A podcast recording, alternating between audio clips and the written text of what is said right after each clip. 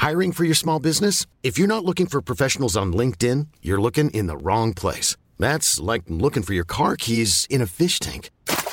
LinkedIn helps you hire professionals you can't find anywhere else, even those who aren't actively searching for a new job but might be open to the perfect role. In a given month, over 70% of LinkedIn users don't even visit other leading job sites. So start looking in the right place. With LinkedIn, you can hire professionals like a professional. Post your free job on linkedin.com slash people today.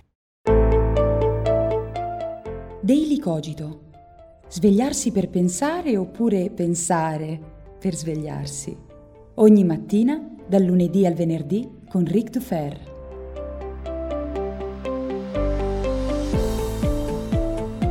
E buongiorno a tutti e bentornati come ogni mattina qui su Daily Cogito. Io sono sempre Ric Dufer, pronto per svegliarvi una seconda volta con qualche pensiero utile ad affrontare meglio questo lunedì. E quale argomento migliore dello stress per addentrarci in questa nuova settimana Prima però vorrei dirvi che oggi ricominciamo la programmazione normale di Daily Cogito dopo quel trionfo meraviglioso che è stata la Seneca Week. Ragazzi, trionfo numerico, quasi 50.000 ascolti in 6 giorni, fenomenale. Inoltre ieri, per chi se lo fosse perso, ovvero domenica 25 novembre, è uscito lo speciale dedicato a Seneca di Philosopher So Good, l'altra mia rubrica podcast che esce ogni domenica alle 12. 50 minuti, 50 minuti di approfondimento su pensieri, idee, eh, cose inerenti Seneca che non abbiamo per mancanza di tempo o occasione affrontato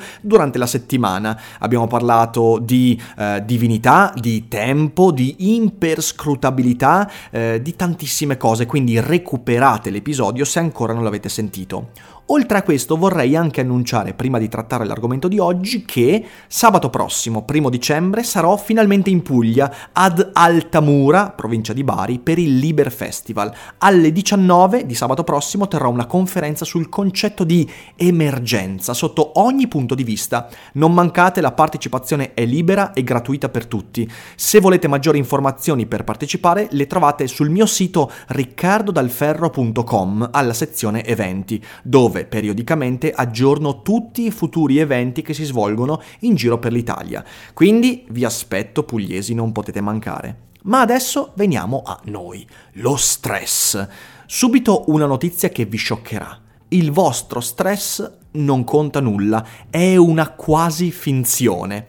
E cercherò di farvi capire oggi cosa intendo dire, perché lo stress, nell'epoca del, della frenesia, dei social network, della iperstimolazione e iperreazione anche alle quisquiglie più ridicole, lo stress è un problema. Soprattutto è un problema perché non sappiamo spesso affronta- affrontarlo e molto spesso ci lasciamo soverchiare. Quello che cercherò di fare oggi è di portarvi alcuni esempi esempi che vi permettano di non ridimensionare lo stress, perché eh, ovviamente ogni stress è bello a mamma sua, cioè è impossibile ridimensionare lo stress sulla base del principio del mal comune mezzo gaudio. Non funziona, io posso portarvi mille esempi, ma questo non vi farà sentire meno stressati, anzi forse vi farà incazzare. No, il tentativo è quello di imparare un atteggiamento. Perché una delle domande più frequenti che mi fate, a fianco della onnipresente ma come fai a fare tutto quello che fai, e un giorno vi parlerò anche di questo, magari ci metterò qualche puntata in più, ma ce la farò, c'è la seconda domanda, ovvero come fai a non farti soverchiare dallo stress, visto che fai 10.000 cose. E io sono stata una persona molto stressata in passato, non è che io sono nato privo di, eh, diciamo così, eh, sensibilità allo stress. A un certo punto però mi sono reso conto che gran parte di quello stress derivava da miei atteggiamenti. Beh, possiamo iniziare ad affrontare l'argomento di oggi parlando di tre modalità con cui lo stress si scatena. Ovviamente, questo lo dico in maniera, mi sembra già chiaro, però vorrei fare questa specifica, io non parlo dei livelli patologici di stress, quelli in cui io devo entrare in contatto con un professionista, uno psicoterapeuta, qualcuno che possa fornirmi, fornirmi, soluzioni anche cliniche per quel tipo di stress. No, io sto parlando dello stress che costantemente ci pervade, che è quel sottofondo musicale cacofonico della nostra esistenza. Beh, ci sono tre modi che io ho visto eh, con cui lo stress di questo tipo si sviluppa. Il primo è penso a tutto quello che devo fare insieme, nello stesso momento. Questo mi crea molto stress perché è quando per esempio durante la giornata ho 5-6 cose da fare, 5-6 impegni di diversa natura, quando comincio a fare il primo perché magari sono stato sufficientemente lungimirante da eh, da, da, da, pianificarmi la giornata, quando comincio a fare il primo, a espletare il primo dei miei impegni, nel frattempo la mia testa pensa a tutti gli altri. In quel momento la programmazione non serve più a nulla perché Programmare non significa semplicemente scandagliare la giornata in maniera che ogni cosa abbia il suo spazio, significa anche questo, ma significa soprattutto programmarmi al fine di dover pensare solo alla cosa che sto facendo e che ho programmato in quel momento. Se io quando faccio un video che ho programmato mi metto a pensare al fatto che oddio stasera ho lezione, oddio devo fare il podcast e devo mandare i libri per i miei mecenati di Patreon e ho due consulenze e eccetera eccetera eccetera il video non lo farò mai bene, invece la programmazione, la pianificazione mi serve per fare solo il video in quel momento. Secondo grande errore che mi porta a stressarmi in maniere inutili, ho idealizzato troppo e ho rimandato la messa in pratica. Quante volte ci convinciamo, e ne abbiamo anche già discusso qui su Daily Cogito, del fatto che prima di poter fare qualcosa io debba riempirmi di nozioni, teoria e conoscenza. E quindi prima di che ne so, un appuntamento di lavoro, io mi metto in testa 10.000 idee, 10.000 concetti, nozioni che mi permettono di arrivare al, a quell'incontro in maniera perfetta.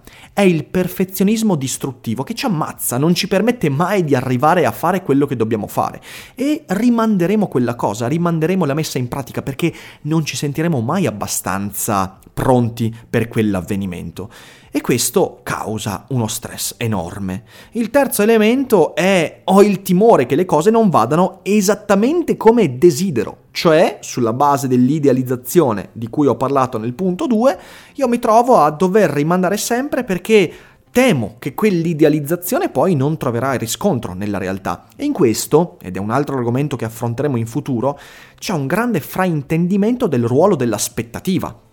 L'aspettativa non è creare un'idealizzazione che poi trovi perfetto riscontro nella realtà, che si avveri. No, L'aspettativa è un processo mentale che mi permette di proteggermi nei confronti degli imprevisti, ovvero dovrei immaginare tantissimi eh, universi paralleli, crearmi le aspettative per tutti gli avvenimenti che potrebbero scatenarsi e in questo modo trovarmi a poter fronteggiare meglio, in maniera più pronta, adeguata, gli eventuali imprevisti. Questi tre punti sono tre dei moltissimi punti, e poi potrei parlarne per ore, che ci causano stress, che montano stress, ma su cui avremmo una qualche possibilità di agire. Ripeto, su questi tre punti noi possiamo agire senza che ci sia necessità di un farmaco, un professionista. Sono semplici atteggiamenti che noi abbiamo. E allora io vi ho selezionato, ho deciso di parlarvi di due personaggi che, lo ribadisco, non vi permetteranno di dire ah, ma il comune mezzo gaudio. No, vi permetteranno di dire ma quanto sono stato coglione quando mi sono stressato per quella roba. E i due personaggi sono, come avrete visto dal titolo, Marco Aurelio e Thomas Edison. Partiamo da Marco Aurelio. Ovviamente Marco Aurelio molto affine alla Seneca Week eh, che abbiamo trattato la scorsa settimana, perché anche lui, grande esponente dello stoicismo di epoca romana, però ci dà qualche indizio in più rispetto a Seneca. Perché? Perché Marco Aurelio non fu semplicemente un filosofo, non fu semplicemente un pensatore, un autore di cui ci sono pervenuti pensieri, no, fu un imperatore romano. Ora, l'epoca in cui Marco Aurelio fu imperatore fu l'epoca di maggiore espansione dell'impero romano. Al tempo stesso fu una delle epoche più turbolente perché, di fronte all'enorme espansione territoriale, politica ed economica, all'egemonia romana, da ogni lato dell'impero cominciavano a svilupparsi rivolte, rivoluzioni, reazioni, massacri, proteste, indipendenze e tutto quello che potete pensare che di caotico possa svilupparsi intorno a un impero. Marco Aurelio, eh, questo sto povero Marco Aurelio, per cui provo molta empatia, era una persona estremamente moderata. Pacifica, tutt'altro che belligerante, rivolta allo studio, all'approfondimento, alla meditazione, al dialogo, alla calma. Una persona con cui mi piacerebbe tanto poter bere una birra al pub. Non potrei bere una birra al pub, non solo perché è morto, ma perché da, da, qualche, da qualche secolo, ma soprattutto perché durante la sua giornata lui era letteralmente invaso da imprevisti, dispacci, comunicazioni, e lui viveva in un'epoca che non era la sua. Ora, la sensazione di non essere figli del nostro tempo è una cosa che normalmente fa parte delle nostre vite. Baudelaire scriveva che tutti quanti noi ci sentiamo sempre figli di un altro luogo e nell'ospedale quando siamo vicini alla finestra vorremmo stare vicino al termosifone, quando siamo vicini al termosifone vorremmo stare vicino alla finestra, invidiamo sempre chi è da un'altra parte. Marco Aurelio però non si lasciò stressare né cominciò a invidiare chi stava in altre epoche, ma fece qualcosa di molto concreto. Ora, qualsiasi persona eh, normale, senza la preparazione spirituale di Marco Aurelio, di fronte a quella situazione o sarebbe impazzita, avrebbe messo a ferro e fuoco Roma, avrebbe cominciato a massacrare tutti quelli che gli rompevano le scatole, oppure sarebbe scappato, si sarebbe tagliato i capelli e sarebbe andato a fare trasmigrazione dell'anima in Tibet. Non so se all'epoca di Roma c'era già la trasmigrazione dell'anima, sicuramente sì. Marco Aurelio invece no. Marco Aurelio si rende conto che il suo ruolo nel mondo è quello lì, che lui è imperatore, che lui non può cambiare il mondo che lo circonda, non può mutare gli eventi, non può decidere che i popoli barbari non invaderanno eh, la Sassonia, la Gallia e tutte le regioni eh, turbolente di quell'epoca, decide che però ha possibilità di agire su una cosa, per non farsi soverchiare dalla valanga di eventi su cui non aveva potere, ovvero cominciare a osservarsi vivere. Questo l'abbiamo già discusso nella Seneca Week, ma in maniera particolare Marco Aurelio fa una cosa precisa. Ogni sera, prima di dormire, si mette a scrivere. E scrive qualcosa che non è previsto per la pubblicazione, cioè Marco Aurelio non scrive sta roba per insegnare qualcosa agli altri, scrive per sé, cioè il suo diario, che oggi ci è pervenuto miracolosamente con il titolo di Pensieri di Marco Aurelio, che vi consiglio con tutto il cuore di leggere, Marco Aurelio ogni sera fa quello che potremmo definire l'esamino di coscienza, cioè guarda la sua giornata, annota i comportamenti negativi e positivi che ha commesso e subito. Annota le cose giuste che ha fatto, le cose sbagliate.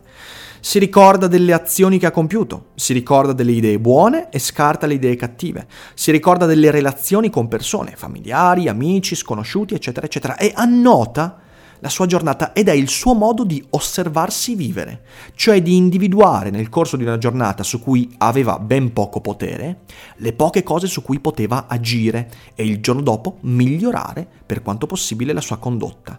E questo gli permise di essere un imperatore pacato, moderato, morigerato, pur in un tempo di guerra estrema, di rivolte e caos. E dobbiamo imparare, quando noi siamo pervasi dal nostro piccolo stress quotidiano, dobbiamo guardare a Marco Aurelio non per dirci vabbè ma il mio stress non conta davvero nulla in confronto a quello, ma per mettere in atto comportamenti che ci permettano di individuare ciò su cui abbiamo potere. E allora ecco il secondo esempio. Thomas Edison, il grande inventore. Voglio lasciar perdere la polemica totalmente inutile e futile, secondo me, se lui abbia o meno rubato delle idee, eccetera, eccetera. Concentriamoci su un esempio, su un fatto della sua vita. Nel 1914, mi sembra, sì, il laboratorio di Thomas Edison andò completamente a fuoco. Eh, furono bruciati circa 2 milioni e mezzo di dollari di attrezzature, progetti, materiali e, e, e, e materiali di ricerca dei suoi ultimi anni. 2 milioni e mezzo di dollari allora sono circa 25 milioni di dollari attualmente. L'assicurazione copriva per neanche un quinto di tutto quel valore. Cosa succede? Succede che ovviamente un operaio va a casa di Edison, gli dice Oh Thomas guarda che sta andando a fuoco tutto, Edison va al laboratorio, viene raggiunto dai suoi figli e in mezzo a quel disastro, a quelle macerie, eh, Edison eh, viene chiamato da un figlio che gli dice e, e mo che se fa? E lui risponde chiama tua madre perché potremmo non vedere mai più un tale spettacolo. Ora, da un certo punto di vista, potremmo dire, vabbè, ma Edison si è rincoglionito, cioè cosa fa? Edison, eh, ripigliati Edison, ti è andato a fuoco tutta la vita. Hai perso soldi, hai perso idee, hai perso progetti, eccetera, eccetera. Ma in realtà Edison quello che stava dicendo è non posso cambiare quello che è successo, non posso, è già avvenuto. Al punto che il giorno dopo, quando venne intervistato da alcuni giornalisti, eh, l'incendio forse si sospetta fu addirittura doloso, tra l'altro, uno dei giornalisti gli chiese sì ma com'è che fai a stare così calmo? Edison rispose quanto segue, rispose sono ancora abbastanza giovane per ricominciare da zero e domani ricomincerò da zero. Ed è quello che fece e si risollevò e diventò Thomas Edison, ovvero probabilmente uno degli inventori più famosi e importanti nella storia del genere umano. Questo cosa ci dice? Beh, ci dice di nuovo non che dobbiamo ridimensionare il nostro stress. Beh, certo, dobbiamo saper dare il giusto peso alle cose, ovviamente, non possiamo lasciarci stressare dalle cose che non sono davvero importanti e che non hanno una diretta incidenza sulla nostra vita. Ma la cosa davvero fondamentale è individuare le cose su cui ho potere. Thomas Edison non poteva spegnere l'incendio, non poteva evitare l'inevitabile, non poteva, non poteva cambiare il corso degli eventi. Poteva godersi il momento, viene a vedere che spettacolo, io immagino che sua moglie non fosse molto contenta di vedere quello spettacolo, ma poteva godersi il momento, poteva guardare quello che c'era da guardare, poteva ammirare il disastro, per quanto folle possa sembrarci questo, e dall'altro lato poteva agire su quello che aveva in suo potere, cioè ricominciare da zero, cioè rimettere insieme quello che doveva rimettere insieme individuare le cose su cui abbiamo potere. Marco Aurelio ed Edison ci dicono che questo si può fare e questo è il primo modo per uscire da una situazione di impasse, di stress, eh, spesso stress su cose su cui magari abbiamo molto potere. Ecco, io credo che lo stress negativo sia quello che ci concediamo nei confronti di cose su cui potremmo agire, quando ci convinciamo che le cose su cui potremmo agire sono in realtà ineluttabili. Il nostro atteggiamento, la nostra emotività, il nostro animo in relazione agli eventi del mondo che avviene anche se noi non vogliamo che avvenga.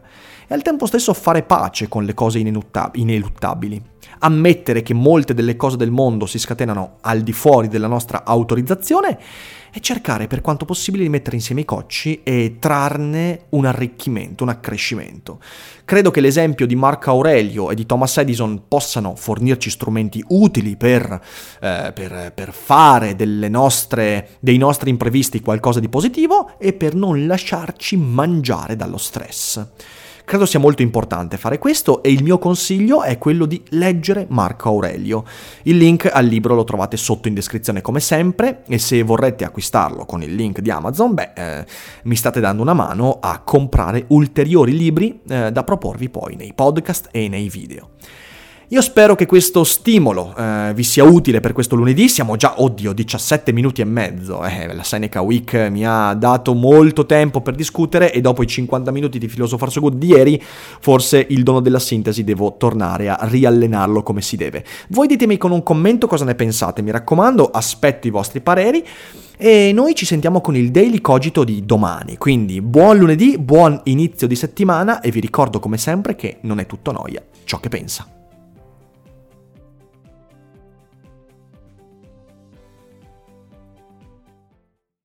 E adesso un bel caffè finito.